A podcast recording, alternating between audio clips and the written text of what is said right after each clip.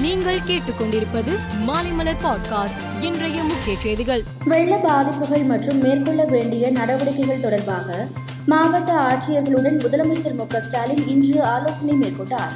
அப்போது பாதுகாப்பான இடங்களில் தங்க வைக்கப்பட்டுள்ள மக்களுக்கு தரமான உணவு குடிநீர் வழங்கிட வேண்டும் என்றும் தேவைப்படும் இடங்களில் நிவாரண உதவிகளை வழங்க வேண்டும் என்றும் கூறியுள்ளார் வி. கே. சசிகலாவிற்கு எதிரான செல்வ வரி வழக்கு கைவிடப்பட்டதாக சென்னை உயர்நீதிமன்றத்தில் வருமான வரித்துறை தெரிவித்துள்ளது.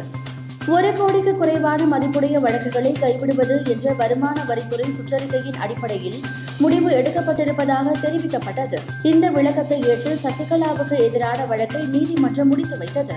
அதிமுக தலைமை அலுவலகத்தை எடப்பாடி பழனிசாமியிடம் இருந்து கைப்பற்றும் நோக்கில் ஓ பன்னீர்செல்வம் அதிரடி நடவடிக்கைகளை தொடங்கியிருக்கிறார். அதிமுக தலைமை அலுவலகத்திற்கு உரிமை கொண்டாடும் விதத்தில் ஓபிஎஸ் தரப்பில் சுப்ரீம் கோர்ட்டில் வழக்கு தொடரப்பட்டுள்ளது. மயிலாடுதுறையில் காதலிக்க மறுத்த பெண்ணை பதினைந்து பேர் கொண்ட கும்பல் வீடு புகுந்து கடத்தி சென்ற சம்பவம் பரபரப்பை ஏற்படுத்தியது. இது தொடர்பாக மூன்று பேர் கைது செய்யப்பட்டுள்ளனர்.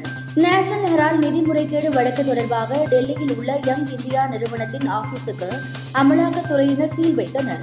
காங்கிரஸ் எம்பிக்கள் இதை முன்வைத்து பாராளுமன்றத்தில் பிரச்சனையை கிளப்பினார்கள்.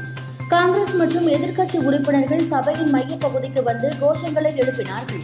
எதிர்க்கட்சி உறுப்பினர்களின் தொடர் அமளியால் பாராளுமன்ற இரு அவைகளும் நாள் முழுவதும் ஒத்திவைக்கப்பட்டது. திருப்பதி திருமலைக்கு சிலுவை ஸ்டிக்கர் ஒட்டி வந்த காரால் சிறிது நேரம் பரபரப்பு ஏற்பட்டது. தேவஸ்தான அதிகாரிகள் கார் உரிமையாளரை அழைத்து காரில் ஒட்டப்பட்டு இருந்த சிலுவை ஸ்டிக்கரை அகற்றினர். மேலும் மாற்று மதத்தினரின் சின்னங்களை ஒட்டிய வாகனங்களுக்கு திருமலையில் அனுமதி இல்லை. இனிமேல் இதுபோன்று வரக்கூடாது என எச்சரிக்கை செய்து அனுப்பி வைத்தனர். சீனாவின் கடும் எதிர்ப்பை மீறி அமெரிக்கா பாராளுமன்ற சபாநாயகர் நான்சி பெலோசி தைவானுக்கு சென்றார்.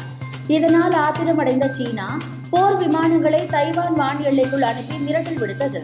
இன்று தைவானை சுற்றி ஆறு இடங்களில் சீனா தனது போர் பயிற்சிகளை தீவிரப்படுத்தியது. இதனால் தென்சீன கடல் பகுதியில் போர் பதற்றம் நிலவுகிறது. காமன்வெல்த் விளையாட்டுப் போட்டியில் பங்கேற்றுள்ள இந்திய மகளிர் கிரிக்கெட் அணியில் இடம்பெற்றுள்ள ரேணுகா சிங் இன்ஸ்விங் மூலம் சிறப்பான பந்து வீச்சை வெளிப்படுத்தி வருகிறார். நேற்று நடந்த மூன்றாவது லீக் ஆட்டத்தில் அவரின் பந்து வீச்சு மிரட்டலாக இருந்தது. அவர் நான்கு ஓவர்கள் வீசி பத்து ரன்கள் மட்டுமே விட்டுக் கொடுத்து நான்கு விக்கெட்டுகளை கைப்பற்றினார். அவரது பந்து வீச்சை பார்க்கும்போது இந்திய ஆண்கள் கிரிக்கெட் அணியின் புவனேஸ்வர் குமார் பந்து வீசுவது போன்று இருந்தது. அவர் விக்கெட் எடுத்த வீடியோ சமூக வலைதளங்களில் வைரலாகி வருகிறது. மேலும் செய்திகளுக்கு மாலை மலர் பாட்காஸ்டை பாருங்கள்.